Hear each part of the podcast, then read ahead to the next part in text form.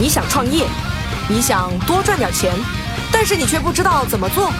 创业找崔磊，告诉你没有空洞的道理，只有有用的干货，只有有用的干货。崔磊，乐客独角兽创始人、天使投资人，创办了《创业找崔磊》节目，帮助九百多家企业对接了五百余家投资机构，并获得了超十亿的意向投资金额。小纸条，抖音商业小纸条作者，以深入浅出、浅显易懂的方式讲述商业小技巧，四十天收获了三百二十万粉丝，视频播放量破亿。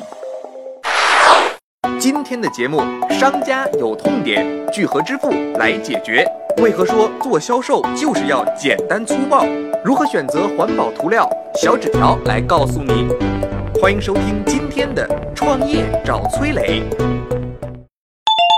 乐客独角兽社群成员提问：我朋友最近想拉我进聚合支付这个行业，我之前也没有相关行业的从业经历，手中也没有什么资源，那这个行业我能进去做吗？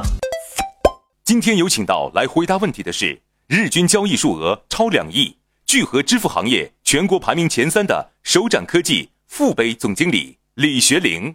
啊，我觉得其实聚合支付它其实是一个很简单的一个项目啊，也不是说有什么门槛。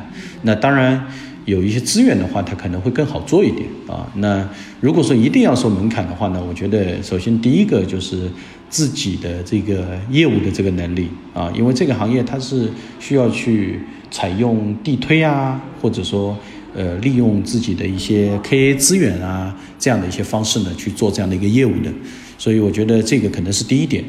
那么第二个呢，就是它自身的这个相关的一些资源啊，因为这个行业如果说你有资源的话啊，去做这个项目啊，呃，会变得更加简单一点，应该来说，呃，也会更加快速能够上手，因为它本身去开户啊，或者说去那个达成这个安装一些机器啊这样的一些动作呢，其实是非常非常简单的。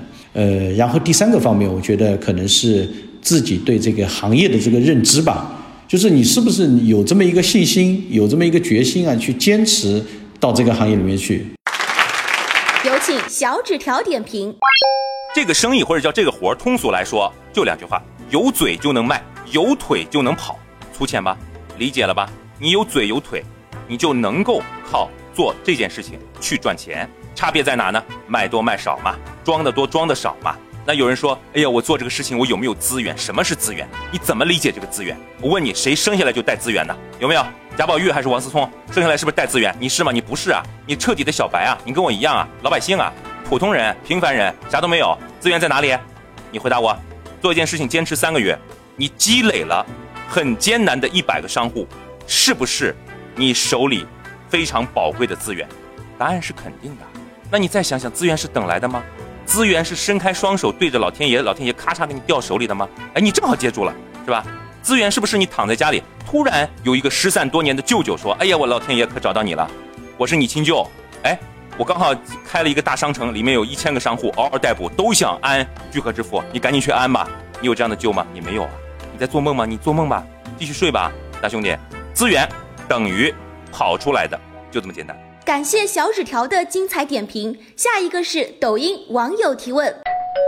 磊哥，听说有一次阿里内训老师上课，讲到和尚卖梳子的案例，被马云知道后就给开除了，这是为什么呢？马云讲过啊，有一次阿里内训，他听到说有个老师向阿里的员工讲述如何对和尚卖梳子，马云听到很生气啊，直接把老师给解雇了。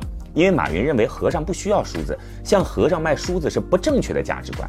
很多小伙伴听闻后觉得，哇，马爸爸真厉害，既重商又重道，所以才能开辟一条商道。那给和尚卖梳子的案例中，和尚真的没需求吗？不管是庙里边备几把梳子给香客整理仪容，还是把梳子当成礼品赠与来客，都是很好的点子啊。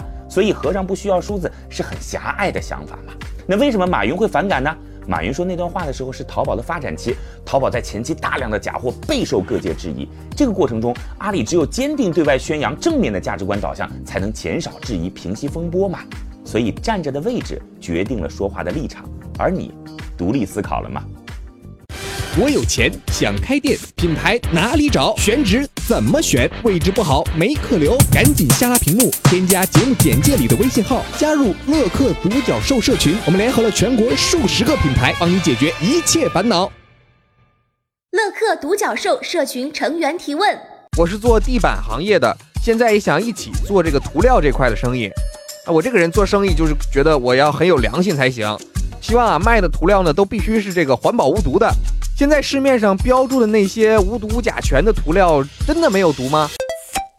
今天有请到回答问题的是拥有强衣行业 百分之八十 份额，全国代理商累计超三千家的沃美到家中国集团品牌营销总监宋茂。其实像很多的强纸强布这些材料呢，它其实本身是里面呢是没有甲醛的，但是你有没有想过它在那个粘合剂里面加了很多的那种工业胶，那这些工业胶里面就可能含有这些成分。所以其实有时候并不是这个涂料或者强纸它里面有这种甲醛成分，而是它在最后装修把你这个墙纸贴上去的时候，它里面那个东西其实有甲醛。那真正就是一个东西它是不是环保，那我们一般是从三个方面去考虑。第一个，这个产品是否符合国家的一个强制标准，是否有中国环境标志的认证证书，这个东西它在产品上它会有体现啊。第二个，看清楚产品的质量合格检验报告，这个东西你可以问商家要，尤其是那个报告上的就是有一个叫做可挥发性有机物的含量，那个我们叫我们行业内叫 V O C 含量。第三个呢，在购买的时候你要注意这个品牌，那最好还是选择知名的大企业生产的，同时你还要去看一下这个产品的包装有没有这种锈蚀渗漏的痕迹，然后你要注意这个产品上的标志它是不是齐全，那如果是进口的产品你还要看它有没有这种中文说明书。有请小纸条点评。我来补充一些个人看法，让我讲个事儿。我的邻居呢有一个学钢琴的孩子，我不知道他到底住在几楼，我也不知道这个孩子到底长得什么样子，但是我对这孩子非常的熟悉。你就奇怪吧，这是什么意思呢？因为这套房子我住了两年了，我搬进来的时候这个孩子刚刚开始学钢琴，天天哆来咪哆来咪这么弹。我经常工作到深夜，早晨起得晚，每天早上七点多都被哆来咪哆来咪吵醒。有一句话说得好，叫宁惹醉汉不惹睡汉，睡着的人被吵醒那是非常生气的。我就生气啊，但是我不能上去打人吧，我心想这孩子应该是坚持不了几天的，谈两个月他应该就会放弃了。偏偏这孩子的家长出乎我意料的勤奋，我估计是天天拎着这孩子的耳朵摁着他弹这个哆来咪。一转眼呢两年过去了，我睡眠不足，黑眼圈越来越大，而两年之后这孩子确实也进步了，从哆来咪升级成能弹一首完整的曲子，但是目前是单曲循环，所以听的人也很难受。也许呢二十年之后我可以说我跟郎朗啊当年是邻居，但现在是两年后他在单曲循环。我要说的是什么意思呢？现代人的房子啊，隔音其实也是一个不小的需求。如果这个孩子家用的是有隔音能力的墙衣类的一些现代化的科技涂料，或者说我自己装修房子的时候会预判到有一个弹钢琴的邻居，我也会选用这种有强隔音能力的墙衣类的涂料。这种墙衣涂料呢跟专业录音室的吸音原理啊是一样的，有的用专利的这个棉麻成分啊纤维啊做成涂料的成分啊，然后阻止声波传导。而如果你代理的某一样涂料的品牌有一个独一无二的属性，同时其他材料的环保啊施工快速啊等等这些共通特性又能够得到满足，那么它在销售当中就能凌驾于其他品牌之上。感谢小纸条的精彩点评。下一个是抖音网友提问。有爆料说英国奢侈品牌 Burberry 从去年到今年总共烧毁约 二点五亿人民币的库存，为什么现在很多高端奢侈品商家宁愿把库存销毁也不愿低价处理呢？ Burberry 就是围巾和大衣都很出名的那个英国奢侈品啊，最近被爆料从去年到今年总共烧毁了超过两千八百零六万英镑，差不多是 二点五亿人民币的库存商品。这已经不是第一次了，之前每年差不多也要烧掉两亿人民币左右吧。其实除了 Burberry， 包括 L V 啊 Chanel 啊爱马仕啊，甚至连耐克这样算不上奢侈品牌的都干过销毁库存的事儿。这样的行为被曝光之后呢，大家就会抨击 Burberry 浪费可耻啊，但是 Burberry 神情自若，说是为了避免这些商品流入低质量的非目标用户的手里，维护价格和稀缺。这其实啊是奢侈品非常常见的营销方法。比如啊，针对 Burberry 在中国滞销，总部给出的策略是提价 百分之四。我觉得大牌奢侈品可能对于年轻人的世界和消费观还不够了解，所以作为年轻人的你，如何看待如此傲娇的奢侈品牌呢？你还在为开店去网上查攻略，你还在满大街寻找轻松赚钱的门道，你还在为如何经营好自己的店想破头皮。赶紧下拉屏幕，添加节目简介里的微信号，加入乐客独角兽社群。我们联合了全国数十个品牌，赚钱只要点点手指。乐客独角兽社群成员提问：我之前去商店买东西，已经发现有好多聚合支付的品牌了。现在我也想去加盟一个品牌做这行，我应该从哪些维度去考察品牌呢？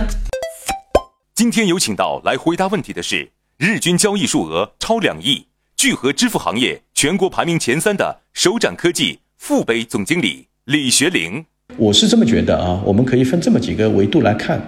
第一个，这个品牌出不出名，公司大不大，全国有多少有效商户，每天有多少交易笔数。如果说这些你都能够得到一个认可，那我觉得这家公司啊，首先在第一关上面就已经过了啊，它至少是一个得到认可的、得到市场认可的一家公司。第二个呢，我们要去看这个品牌的产品线是不是丰富，体验感好不好，政策好不好，产品稳不稳定，对吧？因为好的产品才是长期推广的这个刚需嘛，对于商户的这个口碑自然而然也会更好，对吧？那对于我们去推这个项目的话也会更加简单。第三个方面呢，如果一家公司的这个技术实力不行，技术团队不庞大，不仅产品的体验跟不上，甚至可能说有时候啊都会使用不了了，对吧？会经常出现宕机啊、卡顿啊这样的一些状况。所以第三个方面就是这家公司的技术实力如何。那第四个方面呢，就是这个品牌的公司的人数和服务体系怎么样。那基本上也是围绕着这么几个方面吧。有请小纸条点评。考察一些聚合支付的公司分成几个角度吧。第一，考察公司成立的时间，因为这是一个新兴的产品或者叫新兴的服务形式，它的成立时间那就不用说百年企业了，因为没有嘛。这个品牌屹立五年以上、四年以上已经很了不起了。这品牌成立两个月，我跟你说以观后效，说不定要跑路的，看年限嘛，这很简单。第二个，技术强不强？什么叫技术强不强？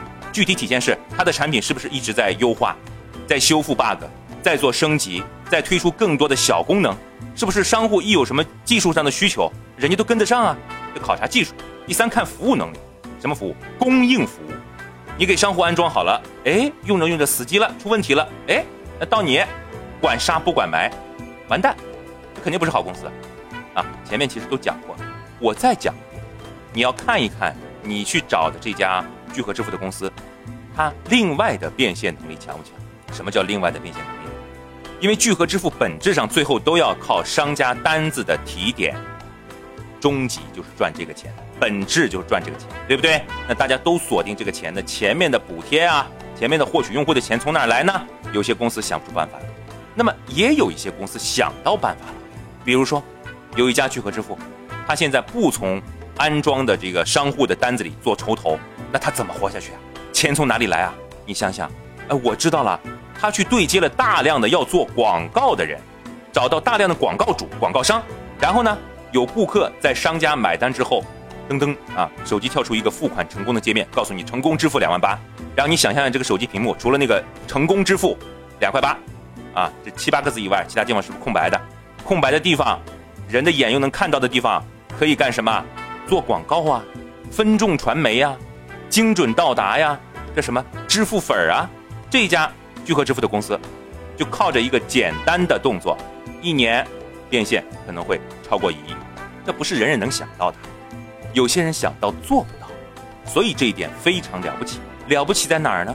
他深刻理解了流量思维，因此开发出这一项变现的途径，而这个变现途径的执行依赖于他前面的业务当中已经积累了大量的广告商资源。这招怎么样？妙极了。感谢小纸条的精彩点评。下一个是抖音网友提问。我是一个新入职的销售，有一次堵车迟到，对方很不高兴，领导总说我情商有点低，容易得罪客户，我很苦恼。我很努力的想做好，但是总是欲速则不达，有没有一点小技巧让我能给客户留下好印象啊？求帮忙。首先，如果要迟到，哪怕三分钟也要立刻打电话提前道歉。第二，翻一下客户的朋友圈和他的抖音，了解一下他最近的动态，在喜欢什么。第三，咖啡、果汁、蛋糕、饼干、网红零食是对方永远无法拒绝的敲门砖。创业找崔磊联合了全国数十个连锁加盟品牌，有任何开店选址经营问题，赶紧下拉屏幕，添加节目简介里的微信号。你想赚钱，我们来帮你。